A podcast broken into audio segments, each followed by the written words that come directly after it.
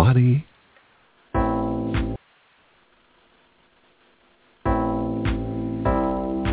Welcome to Aetherius Radio Live, the Hour of Truth with Richard Lawrence and Chrissie Blaze.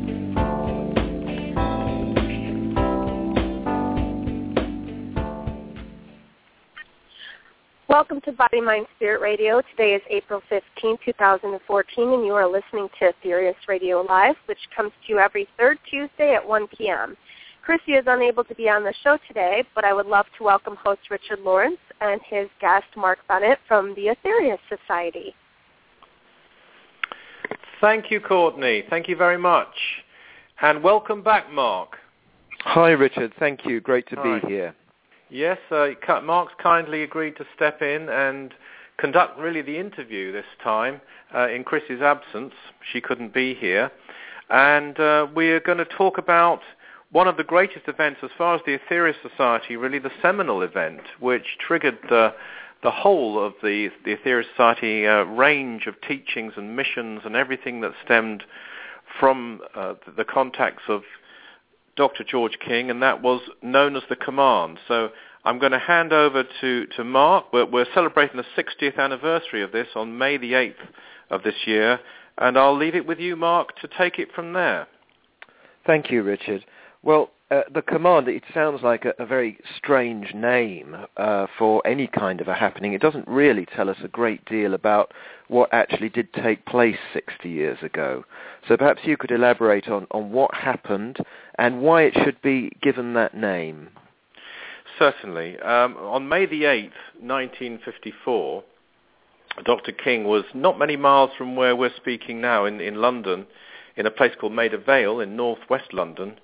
Uh, he lived alone. He had a small bedsit there. And he had, as I think we've discussed in previous programs, been practicing advanced forms of yoga very intensively for 10 years. And that's a key fact, which I think we'll return to. But he was then contacted by uh, a cosmic master, one whom we have quoted from several times on this program, and after whom we're actually named, the Master Aetherius. And, when you say, uh, may I interrupt you there for a Please. moment, Richard? When you say cosmic master, wh- what does that mean?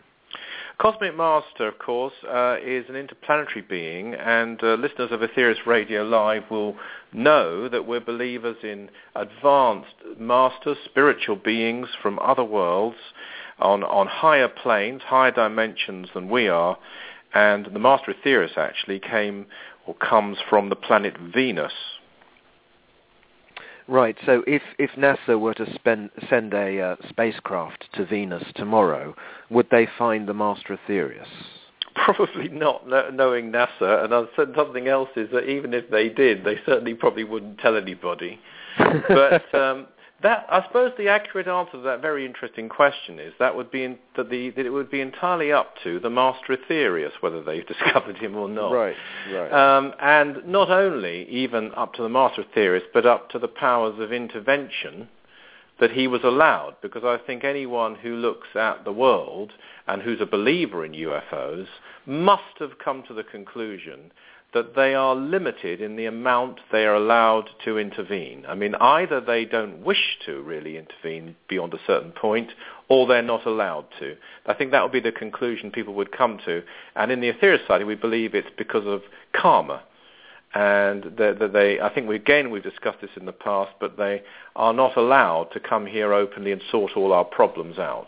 But to get to the nub of your question, though, of course, on Venus, as on the other planets in this solar system, the vibratory rate is higher, is quicker and higher, and therefore, much like a non-clairvoyant person can't see the deceased, the so-called dead, they're not really dead, so in the same way, uh, it wouldn't be possible to see beings on other planets either unless they chose and were permitted to materialize in some way and could therefore be identified by a NASA probe. Right. So if if they exist on a higher frequency of vibration, then how were they able to communicate with someone on this frequency of vibration on Earth in 1954? Well, of course, unlike us, they aren't limited uh, the, the, only limitation upon them, as I mentioned, is the divine law, the law of karma. The, the, they aren't allowed to intervene beyond a certain point because of us. If we changed, and we really changed, they would be able to. But they certainly have the capability to, to operate on any frequency they choose pretty much. So they can easily operate and do operate at times on, on a physical frequency. And many have, have seen flying saucers, so-called, UFOs, so-called, uh, Vimana spacecraft and so on, on the physical level. And there have indeed been landings and selected contacts on the physical level as well.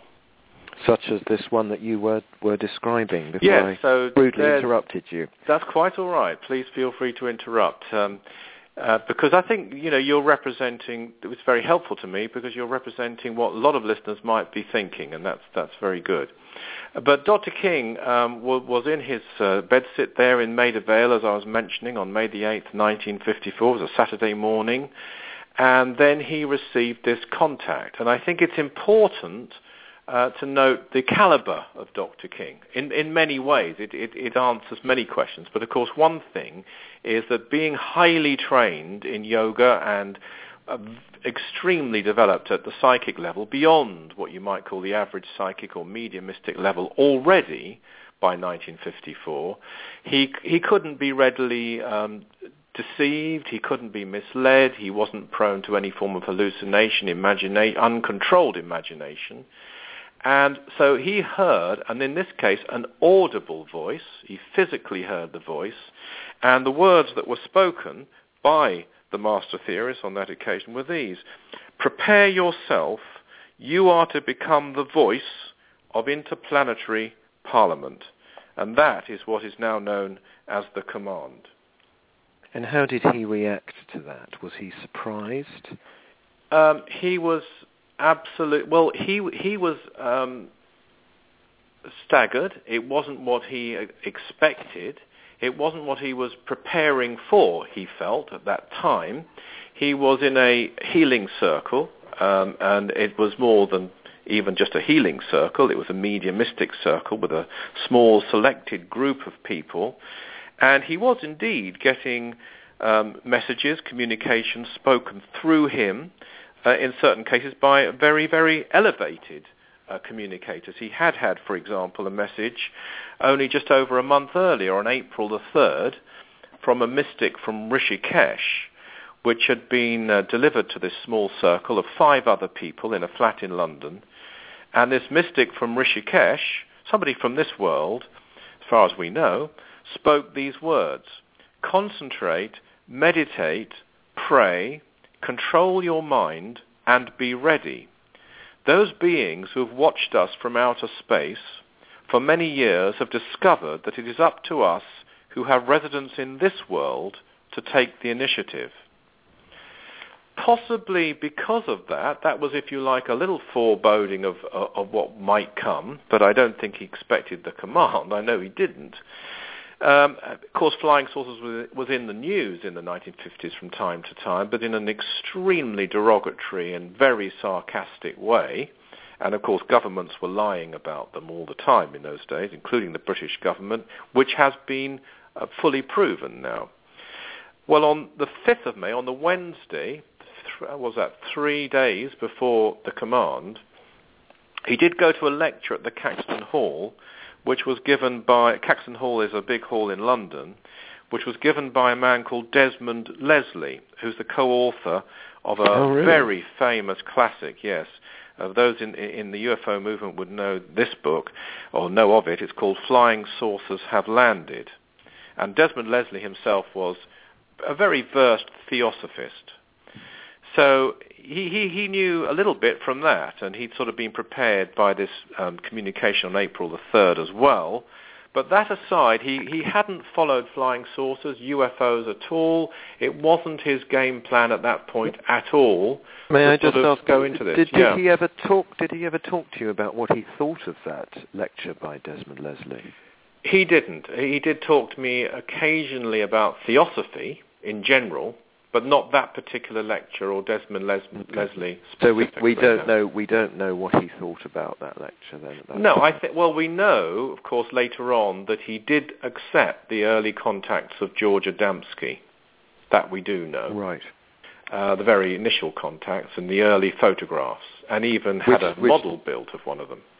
Which Desmond Leslie was endorsing. Which, yes, Desmond Leslie was the co-author with George Adamski. And George Adamski, too, was something of a metaphysician, but I, I don't think I, I, to the level of a Desmond Leslie. And then George Adamski, in some people's opinions, went off the rails a little while later a bit. Right. Um, I'm not an expert on him, but uh, Dr. King was very, very clear that he endorsed the very early contact. He didn't comment one way or the other on the, the area Adamski went into later. Right. So yes, so you know, to answer your question, it was very traumatic for him indeed, and he wasn't really helped, frankly, by the people around him. Um, it was. I see this as one of those absolute pivotal occurrences, which some people eh, who have spiritual missions, and, and he was uh, the most exceptional, but there are one or two other examples have have had a, a sort of a pivotal experience which has triggered their mission. I mean, the one that comes to mind is St. Paul, obviously, on the road to Damascus, had that experience, uh, heard Jesus' voice, again, an audible voice, and completely changed his course as a result of it. Um, we know that the great yogi Swami Vivekananda was touched by Ramakrishna, and this triggered a tremendous change with him, within him. It's a little different, but it was a pivotal moment. This command completely changed the course that Dr. King was on. I think one of the big lessons of it, though, is that he was willing, unquestioningly, to change his course. It wasn't a question of what do I want to do. It is what does this mean? What is required of me? And, and over the course, oh, sorry, no, please. What, what course do you think that he would have theoretically continued down had this event not taken place? Well, I, I do know from things that he said that his plan was to uh, go into the healing field. His plan was not to go into the public eye, but more to be in the background uh, getting knowledge and information and making it available to people, but at some distance. Mm. But uh, he hasn't specified what knowledge and information. I would take it it would be yoga related because he was a very, very advanced yogi by then. And that, I think, is a key point, as I said earlier, because that answers the question, why was he chosen? It's one of the main answers anyway. Uh, I, I simply don't know of anybody else at all in 1954 or even any time of any time as a matter of fact but certainly then who had been practicing intensive advanced yoga including kundalini yoga and so on for 10 years for 8 hours a day and who was a medium and who had experienced levitation and astral projection and, and many other things, dematerialization and so on, uh, he was absolutely equipped and ready and qualified, although he didn't feel it, but in my opinion, he definitely was for that task. And how, how does how exactly does practicing yoga to that degree of intensity how how did that prepare him? Well, what it brings to you, and I think this is where he was different, and you can see it actually in some of the counts or the minutes of the group that he was in, and his reaction even to guides who spoke through other mediums is that he had a very different approach that, that, that, than the psychic and spiritualist movement. Those were the big ones in those days, especially in England, probably in America too, uh, of the day. Um, it was an approach that yoga brings of discipline, of control, of logical understanding, not just sort of leaping in and, and, as it were, and yes, having experiences but not quite knowing why or being able to switch them on and switch them off. Uh, he had a very different approach indeed. Um, yoga, of course, real yoga, and I must say here that what people call yoga now is very often just a series of physical exercises to keep fit by or, or, or to lose weight or to be healthy. Uh, that's all fine. But that's not the real advanced philosophy and practice of yoga. This is strict uh, discipline. It involves raising the internal forces. It definitely involves awakening your inner powers. I've mentioned some of them already. Um, not for their own sake, but this must happen in order to control them and to move into the deepest states of meditation, which he had done, started to do well before 1954. And so after this, um, hearing this uh, one sentence initially, uh, which which we call a command, uh, what happened after that? Well, after that, he he tried to get um, corroboration. He tried to get because he'd never heard of interplanetary parliament. He knew it had happened. He knew it wasn't a figment of his imagination. It was an audible, physical voice. Uh, he knew his. Uh, he described it as being, although he he didn't sort of make a conscious decision. I, I'm not using his exact words here, but his soul had chosen uh, this path, as it were, of responding to the command. He knew what he had to do, but he didn't know what it meant, and he tried to seek from other people their experience and their knowledge. An answer came there none. He even tried, and on one occasion did seek the advice of a guide um, of another medium, and that wasn't too helpful, other than telling him to, to meditate himself, which he did. Eight days after the command, though, he had an extremely helpful encounter. And this really did, this was an absolute transformative experience for him. Uh, this would be uh, on Sunday, May the 16th. And on that occasion, a great yogi, a swami, visited him, someone who was physically alive, resident in India, um, walked through the door of his bedsit, uh, physically through, uh, he says, sat on a chair, and gave him some very helpful advice, um, which concluded with, concluded with the words, pray, be still, meditate, and open the doors of your heart and mind to the precious waters of truth.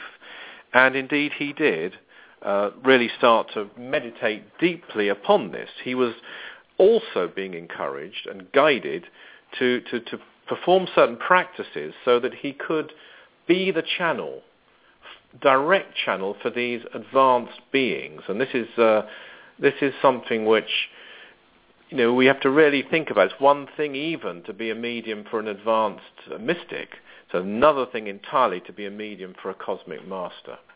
So when you say be the channel, uh, in, in what way uh, was he the channel? How did, on a technical basis, how did they communicate through him?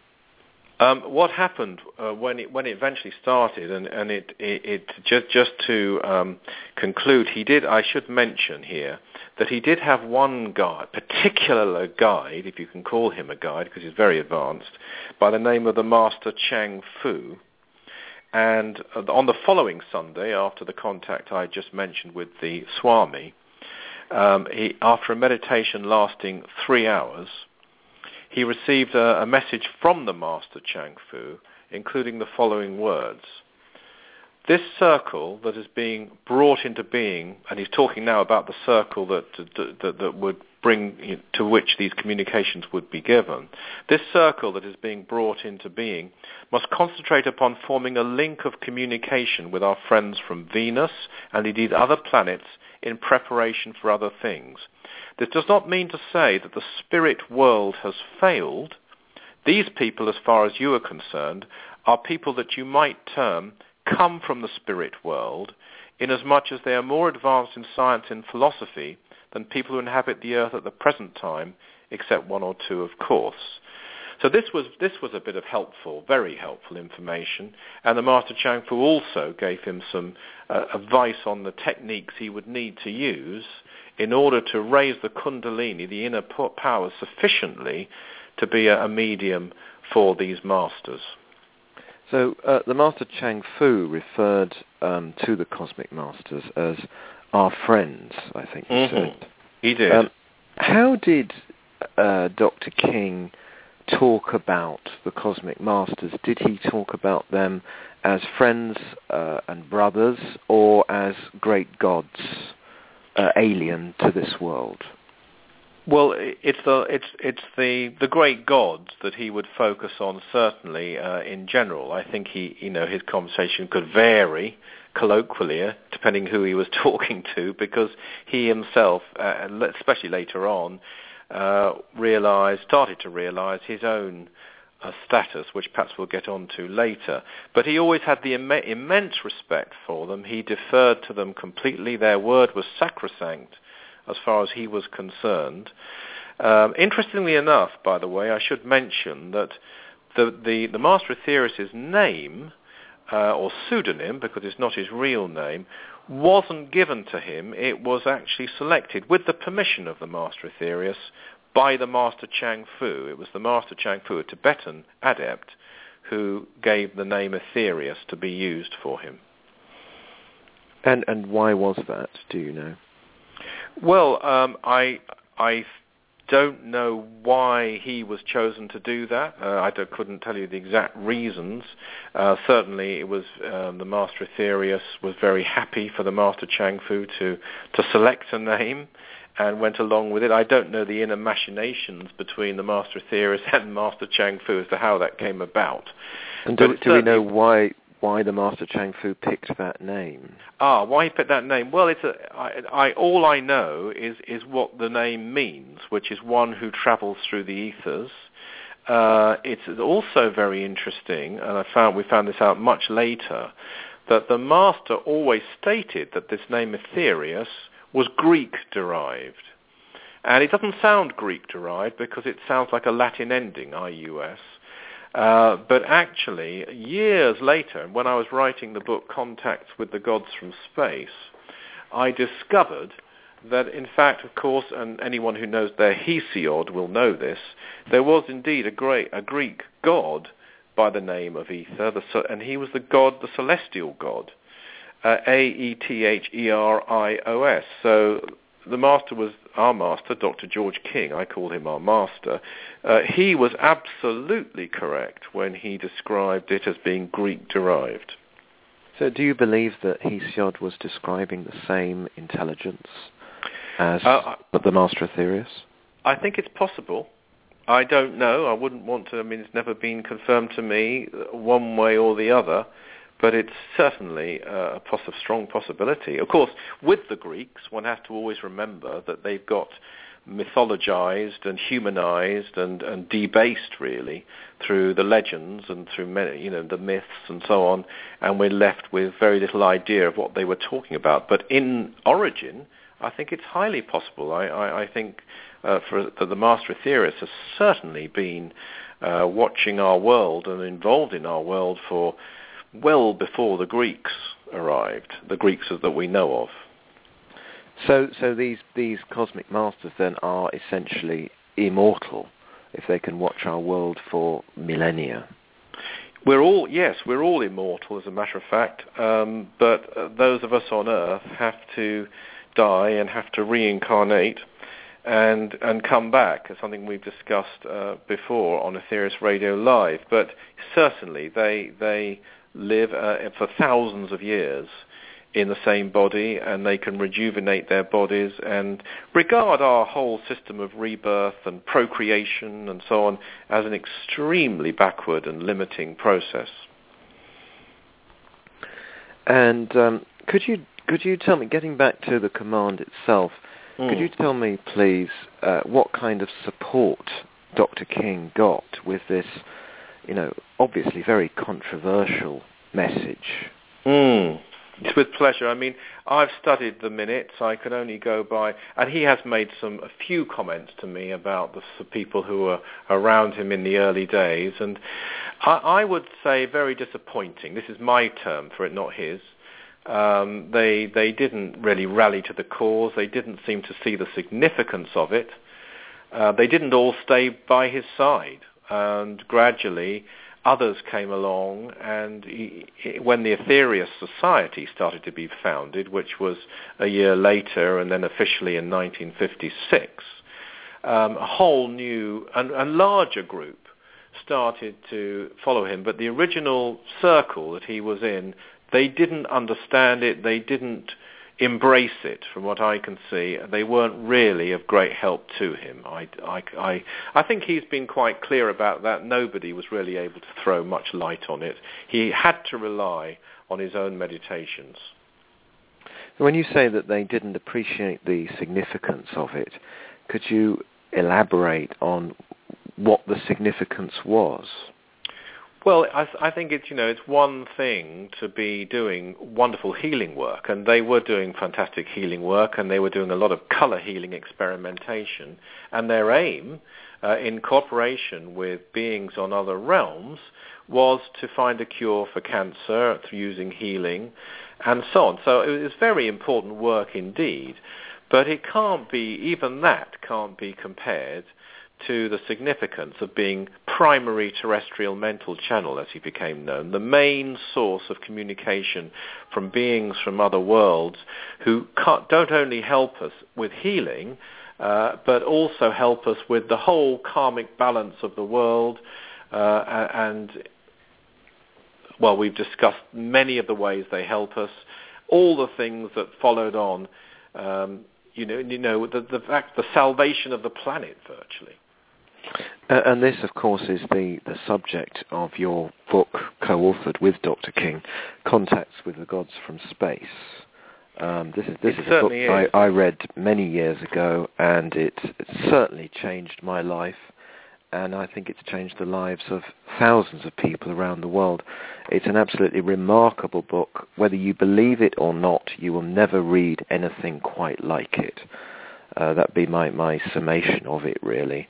And I'm thrilled that it's come out uh, as a second edition now, updated and revised, but still keeping its essential essence uh, of this key message uh, from the Cosmic Masters, the gods from space.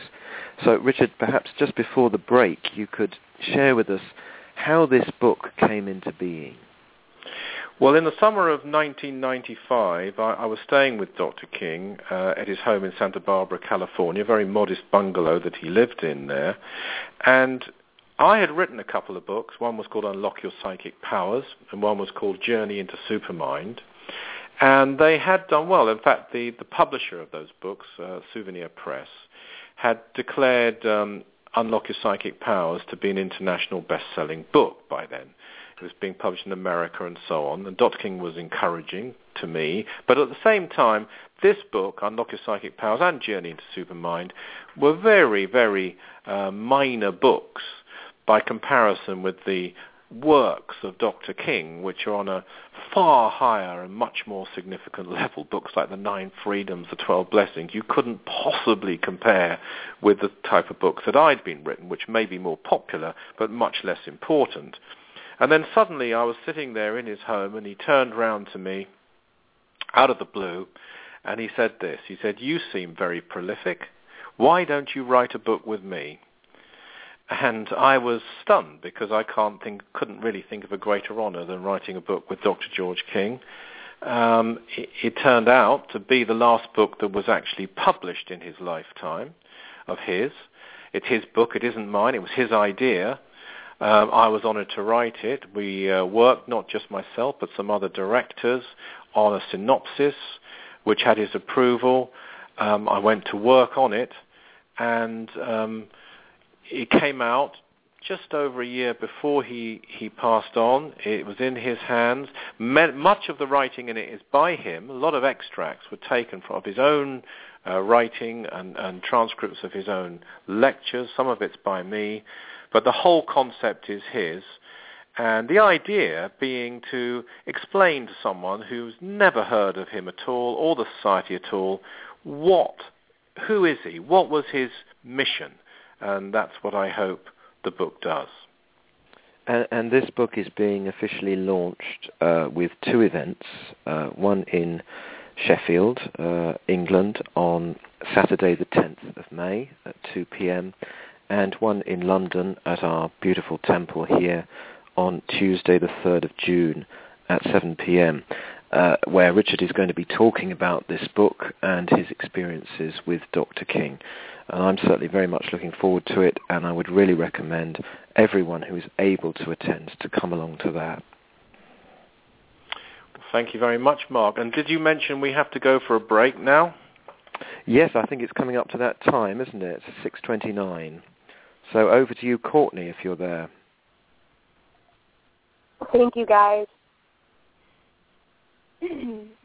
You're listening to Aetherius Radio Live with host Richard Lawrence and guest Mark Bennett.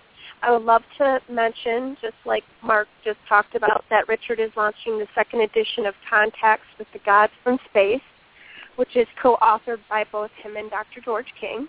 There will be two special events helping to celebrate this launch. Both will be held in England. One will be held in Sheffield, England on Saturday, May 10th at 2 p.m. The other will be held at the Aetherius Temple in London, England on Tuesday, June 3rd at 7 p.m. Please visit aetherius.org for more details, including events in the U.S., Europe, and other parts of the world. You can connect to Richard by visiting his webpage at www.richardlawrence.co.uk. And back to you, gentlemen. Thank you, Courtney. Hi, Richard. Um, I'd just like to, to ask you, before we get on to anything else, a little bit more about uh, your memories and experience of working with Dr. King. Uh, mm. Obviously, um, we believe you met him, I did not.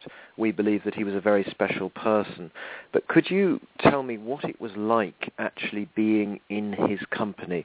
Could you feel, um, you know, that you were in the company of a great master, or was it more like being in the company of an ordinary person and you had to sort of almost like remind yourself of who you were actually dealing with? No, it, it, you were clearly in the presence of a great master, but I was very lucky because when I first met him, I was quite nervous. I already regarded him as my master, my teacher. I didn't know him. There was quite an age difference between him and me, and I, I really was sort of all fingers and thumbs, and uh, not. A, and he could be an, ex, apart from anything else, an extremely witty uh, man. He had a very infectious sense of humor. He could, if he chose, put you at ease, uh, but he. The thing about him was, I think, Mark, that that did was clear to anybody who was with him was a couple of things. One is he was on call 24 hours a day. He didn't have time off per se. I mean, he might have a few relaxing moments and, and, and go for a meal and this and that, but he was always on call. Um, and he didn't particularly like the whole idea of time off. It seemed alien to him, really, is, is how I'd put it. Um, that was one thing. And the other thing is that he was completely, utterly committed to his task and unflinchingly. I think the same sort of approach that he shown to his yoga practices, I assume, in, in, in the 40s and 50s of total commitment. Because let's bear in mind, although he was doing eight hours a day on average, he also had to pay his bills and he did have to work, often as a driver or in different jobs. Uh, they were just a means to an end as far as he was concerned, but it was it wasn't as if he had you know was, had his own money and could just sit around doing yoga he had an extremely demanding time. So he, he gave it his all. I don't think anyone could dispute that. And likewise, as soon as the Aetherius Society was found, founded, I'm sure he did the same. And certainly, uh, being with him, he was completely and totally, unflinchingly committed to the task at hand. Those are a couple of things. I mean, obviously, you know, I can certainly say there were there were incidents uh, of healing, there were incidents of, of, the true master, which were uh, you know unarguable, where he showed his true caliber. Um, often he was when he wasn't working, it, he wanted to to relax if he could, and um, that wasn't easy for someone who's on call all the time. And you tried to help, so you tried not to be too awed by him. Uh, one key for me was to try and and help him rather than get whatever I could get out of him, as it were. I just tried to, as others did too, to help him as best as I could.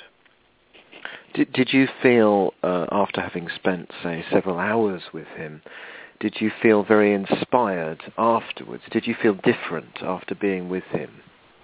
See, I, I was on in touch with him for, for 20 years um, every day, pretty much on average every day, either on the phone or in his presence.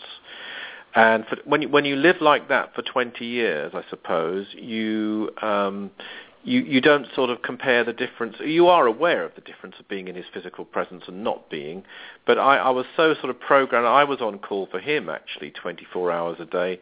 I'm not comparing it for a moment to his situation throughout, but throughout that period.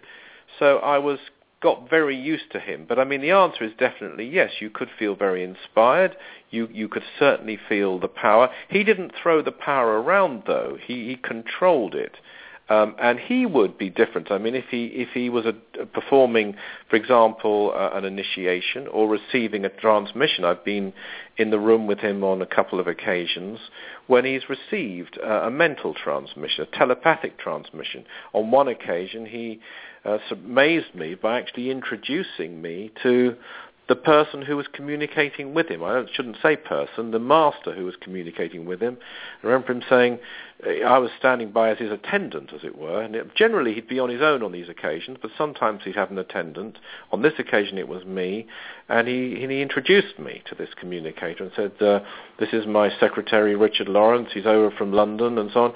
And I immediately felt a massive uh, burst of energy, physical. It wasn't a, a vague thing, uh, absolutely undeniable, filling my being, as though that being was returning the greeting to me.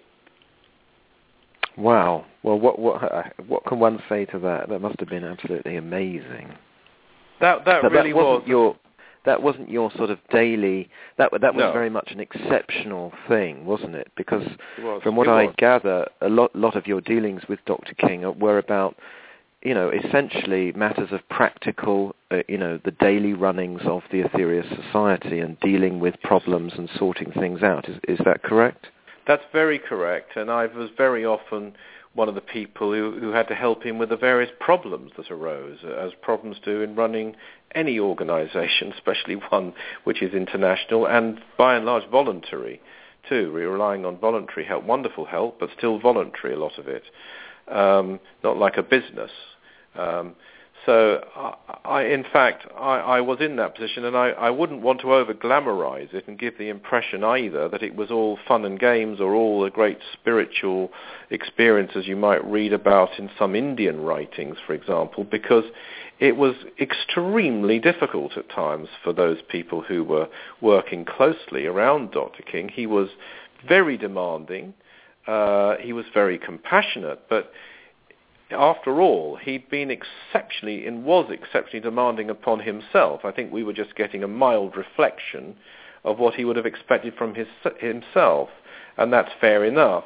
But it wasn't easy, and um, it could. He was strict, and he, of course, had an amazing mind, So, as you would expect, a highly intelligent, very logical man of great power, power of thought, and power of word. So uh, it was, I personally, it was difficult often at times, but I found that very inspiring myself because it was wonderful to come into contact with someone who was ju- had such a fantastic mind. And in con- uh, Contacts with the Gods from Space, in the second edition, uh, you reveal, I believe, uh, a little bit more about um, who uh, George King really was. Could I you do. expand on that a bit? Yes. please?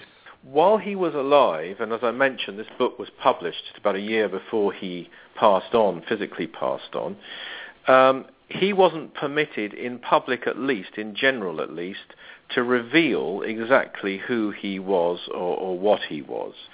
Um, but I believe, and in the Aetherius Society we, we are full believers, it, that he was a cosmic avatar. And I, I think it's worth explaining to perhaps new listeners particularly what a cosmic avatar is. You know, throughout the centuries, there have been so-called avatars, or you might say divine incarnations, just, just to name a few of them. Sri Krishna uh, was, of course, uh, an avatar and is believed by Hindus. His birth was brought about by the god Vishnu. Uh, the Lord Buddha, um, some say his birth was miraculous. That was his mother being Queen Maya. The 8th century sage Sri Shankaracharya, his birth is said to have been arranged by the god Shiva. And in the 19th century, the holy saint Sri Ramakrishna, uh, his birth was also regarded as miraculous. A dream uh, came to his father in which Vishnu appeared to him and revealed that he would be born as his son.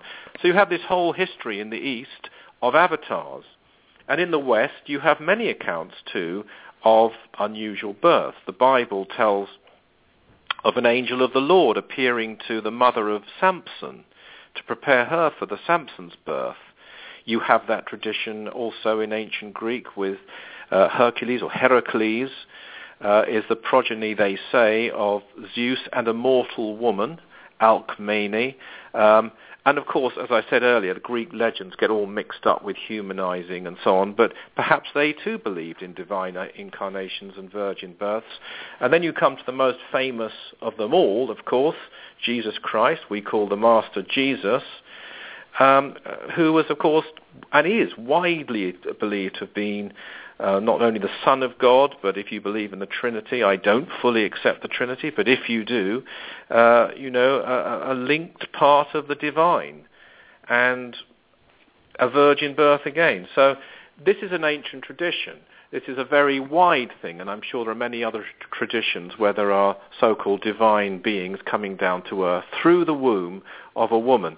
Now, what the Aetherius Society has done, and from the very earliest communications that Dr. King received after the command, it was made clear that several of these so-called divine incarnations were in fact the birth of cosmic beings, beings from other planets, and Master Jesus being one of these, through the womb of an earth woman, so that they could be in a karmic position to help and serve humanity. I mentioned the problem earlier in the broadcast of interfering with people, the free will of the earth, of convening the karmic law.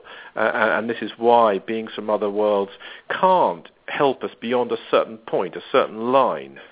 But by being born as avatars, as cosmic avatars, through the womb of woman, in certain cases, they've been able to help transform, actually, the world. Some of them haven't even been so famous as the ones I've mentioned. They've had different kinds of missions. Well, that's a long preamble, but that is the caliber, I believe, of Dr. George King. So, so in a nutshell, you're saying that um, Dr. George King was a divine being from another planet. I am. I do believe that, and in the Aetherius Society we believe that, and we couldn't say it while he was alive. He wasn't permitted to say it in public, at least, while he was alive. But I thought, well, the second edition is here, it can be said now, and so I'm conclu- I've concluded with a, a foreword and an afterward, and I've included that uh, at the very end of the afterward. So, as uh, a master of that kind of caliber, then he he was obviously much more than um, just, if just is the right word, more than just a channel for the wisdom of other beings. So could mm-hmm. you perhaps shed some light on the teachings that he gave in his own right? I'd love to because actually, Mark, I think as an avid listener, as I know you are to Aetherius Radio Live, um, we are covering the nine freedoms at the moment. Um, and in fact, we did the fifth freedom in the last program. In the next one, it will be the sixth freedom. Um, with Chrissie away, well, we thought we'd do something different, and very timely it is too to be doing what you and I are doing today. But where you can see um, his, his teaching in his own right, I think possibly as clear, or if not clearer than anywhere, is in his lectures on the nine freedoms, which are available on uh, audio CD album um, and will be available by download, I'm sure, as well. And because in these, you, you, you can see his cosmic or his masterly status in his own right as a teacher. You can see that the nine freedoms were a source of elation to him. And by the way, not all the cosmic transmissions that he received were a source of great elation to him. Some of them uh, were, while he implicitly accepted them, uh, really problematic for him and caused tremendous pressure for him. But in the case of the Nine Freedoms, he, lo- he, he loved this. It was uh, enlightening to him. It was re- revelation to him. He learnt things that he didn't know before he received those transmissions. And when he comments upon them, you can see that, but you can also see his own wisdom quite separately from the transmissions coming to bear upon it. You see the same thing with the 12 blessings, which we covered last year on Aetherius Radio Live, perhaps even more markedly, because his approach I would say is more different actually from the Master Jesus than it is from Mars Sector 6 who gave the nine freedoms. So that's that's one way you can see his his, his masterly, I would say cosmic masterly stature. Also, as the years went on, he started to not just receive instructions from cosmic masters and carry them out, but to offer suggestions increasingly and plans and designs and even missions which were accepted and which we, some of which we still perform today. When, you, when you're talking about him appreciating the, the wisdom of the nine freedoms, um, obviously we know that his favorite uh, form of yoga uh, was karma yoga, the yoga of service, which of course he demonstrated throughout his life and which he taught to others. But other than karma yoga, what would you say, in your opinion, I know this is a difficult question, but in your opinion, was his biggest interest uh, for his own uh, personal enlightenment, so to speak? I, I know mm-hmm. that's kind of a contradiction of itself. But what really interested him uh, in terms of, of the nine freedoms? What, what was it that really um, you know, caught his imagination? Well, there was First of all, I think it's very interesting what you say, and you're absolutely right that he rated Karma Yoga above all the other yogas by a country mile. He placed this absolutely at the top, as did the Cosmic Masters who spoke through him, and that's what he practiced from 1954 onwards right through to uh, his passing in 1997. But he's also made it absolutely clear that at that period of his life, in the 50s, it was not his favorite yoga. It was not his yoga of personal preference or choice. He loved Raja Yoga, which is the yoga of meditation, which he perfected actually. He took it to all the way, as we discussed last month with cosmic consciousness, is as high as you can get in Raja Yoga, uh, higher than some teachers of Raja Yoga even reveal or discuss or understand, I would even say. Um, and then he also loved Jnana Yoga, and he said to me many times and to others, if I'm one thing, I'm a logician. So he always wanted to apply logic to understanding. So one, just to give one example, you ask about the nine freedoms of something that he absolutely loved, and he really, I think his phrase was he could really get his teeth into, was the revelation that Mars Sector 6 made that at its zenith, uh, talking about cosmic consciousness in this case, what? Continuance, nay detachment. That was a departure from centuries of tradition which really interested him and really um, he couldn't really see why some teachers, and he might even name some of them, but I, I won't name them, hadn't hit upon this concept of leaving an advanced state to come back into limitation in order to serve. And so it, it, was revelations like that, and there's a revelation we're going to come on to uh, next month, uh, not next month, sorry, the month after, in, um, the seventh freedom, it will be July, I think, by the time we do that one, uh, which is absolutely pivotal, where where the whole sort of meaning of life was is transformed through the nine freedoms. So, in other words, uh, we're talking about in in essence, sacrifice. We are, and I think a great state for a lesser state in order to be of service. Absolutely, and, and I would say this because I was thinking earlier on today, because today we're talking about contact with a god from space, and that could be the command. Uh, in other words, by the master Aetherius being the god from space, absolutely right. But also, it's a contact with a god from space, the god from space being Dr. George King. And I was thinking, what marks him out really? I mean, is it, you know, is it his powers? Is it his presence? Is it his mind? And I would say there are many things that mark him out, but there's something even greater than those, and, it, and it's a long word. I, I'm sure there's a better one than this, but unconditionality. He had no limits. This is something that human beings really don't seem to have on our world. It's an alien thing to be that unconditional, that totally committed. I mean, even people who give their lives to various forms of service, be it uh, you know military service or charitable service, they, uh, as they say here, they get a life. You know, they have things going on. They have their limits. They'll go so far. Uh, I should say we. It all it's all relative. We'll go so far and no further. But he didn't have that kind of limit. It struck me at all. He was only here for one reason, that was to serve, and he was completely unconditional about it, and unconditional about his service and response to the cosmic masters. And when you say one one reason, that being to serve, mm. uh, could you um, elaborate perhaps a bit on, on exactly how he was of service?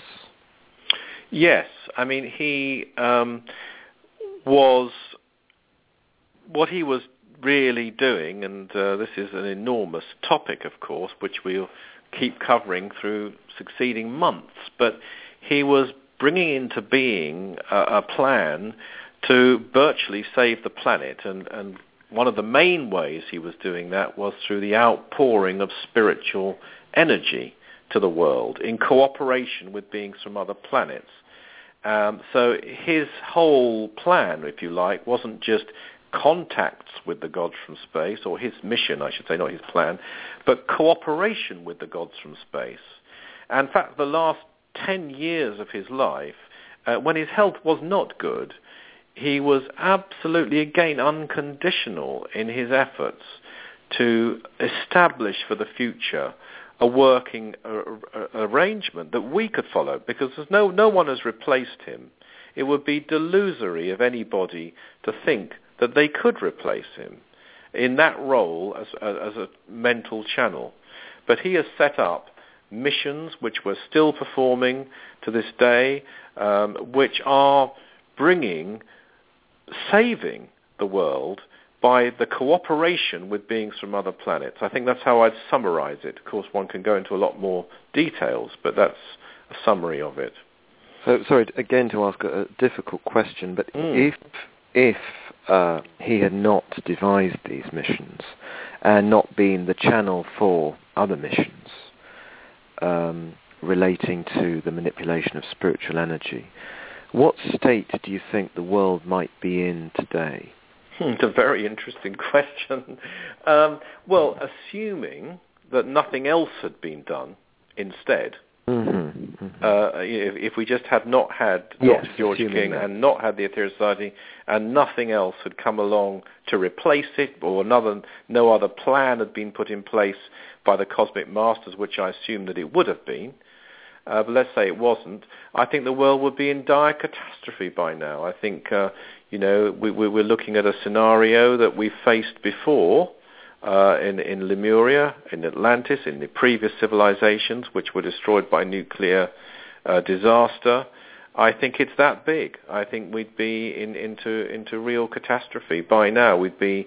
Uh, we have a, a YouTube clip out actually, and people can see it on my website called it's called The Great Change.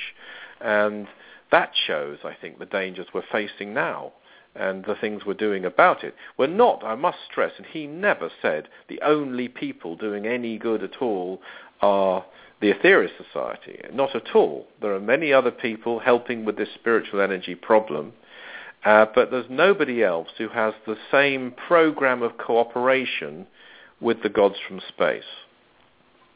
And do you think that given that we have that, that our future on this planet is guaranteed that things will gradually overall improve and that eventually we will build the, the, the heavenly prophesied new age upon this planet?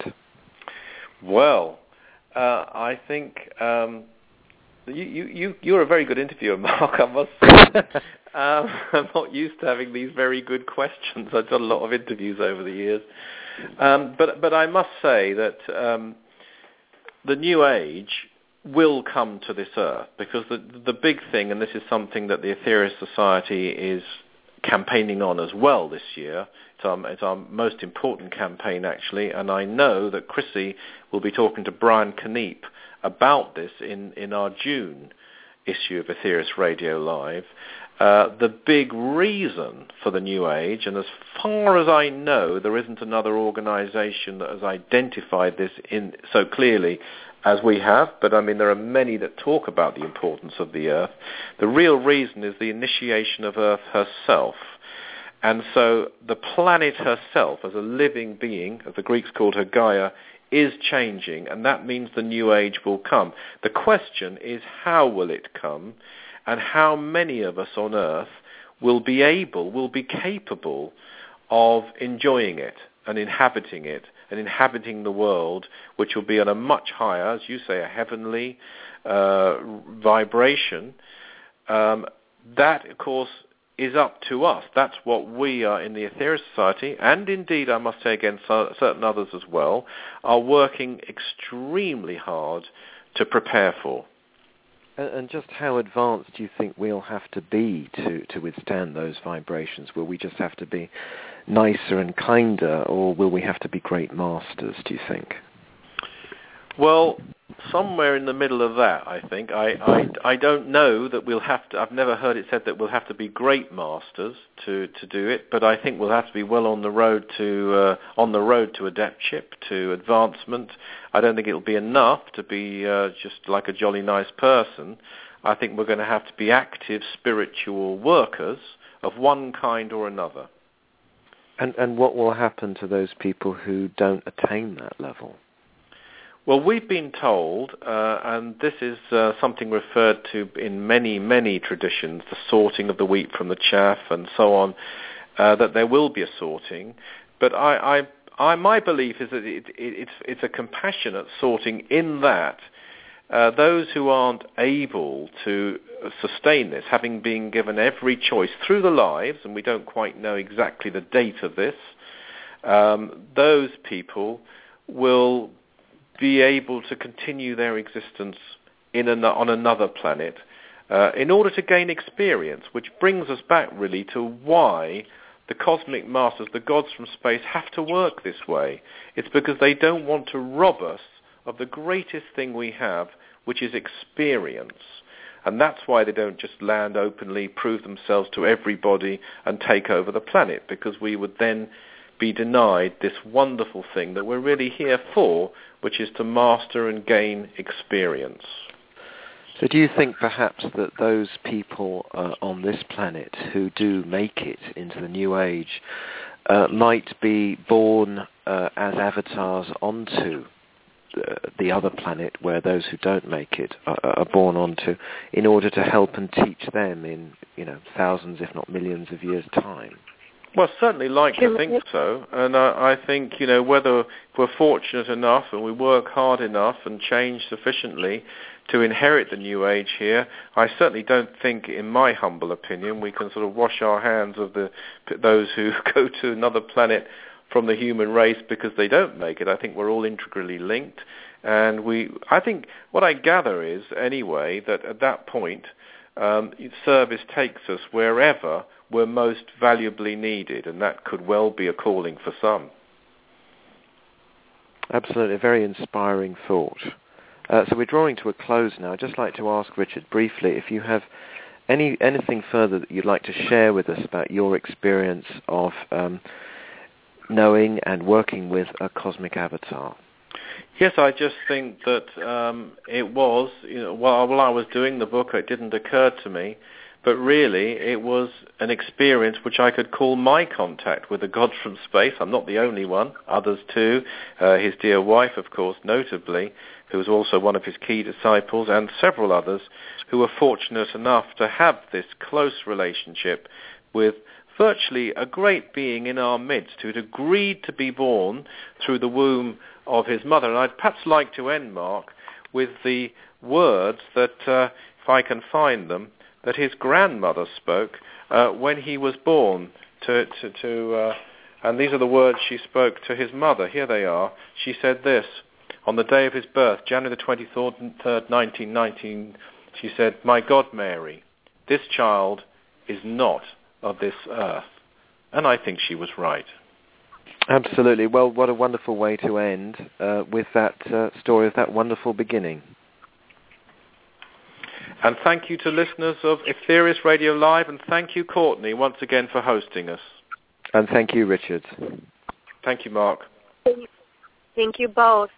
You have been listening to Aetherius Radio Live. Aetherius Radio Live is your the third Tuesday of each month at 1 p.m. Eastern Time. You can connect with the Aetherius Society at aetherius.org, or if you would like to connect to Richard Lawrence, please visit his website at richardlawrence.co.uk. Um, definitely check out his upcoming events um, based on his book launch, Contacts with the Gods from Space. Um, and everybody have a great day. Thank you.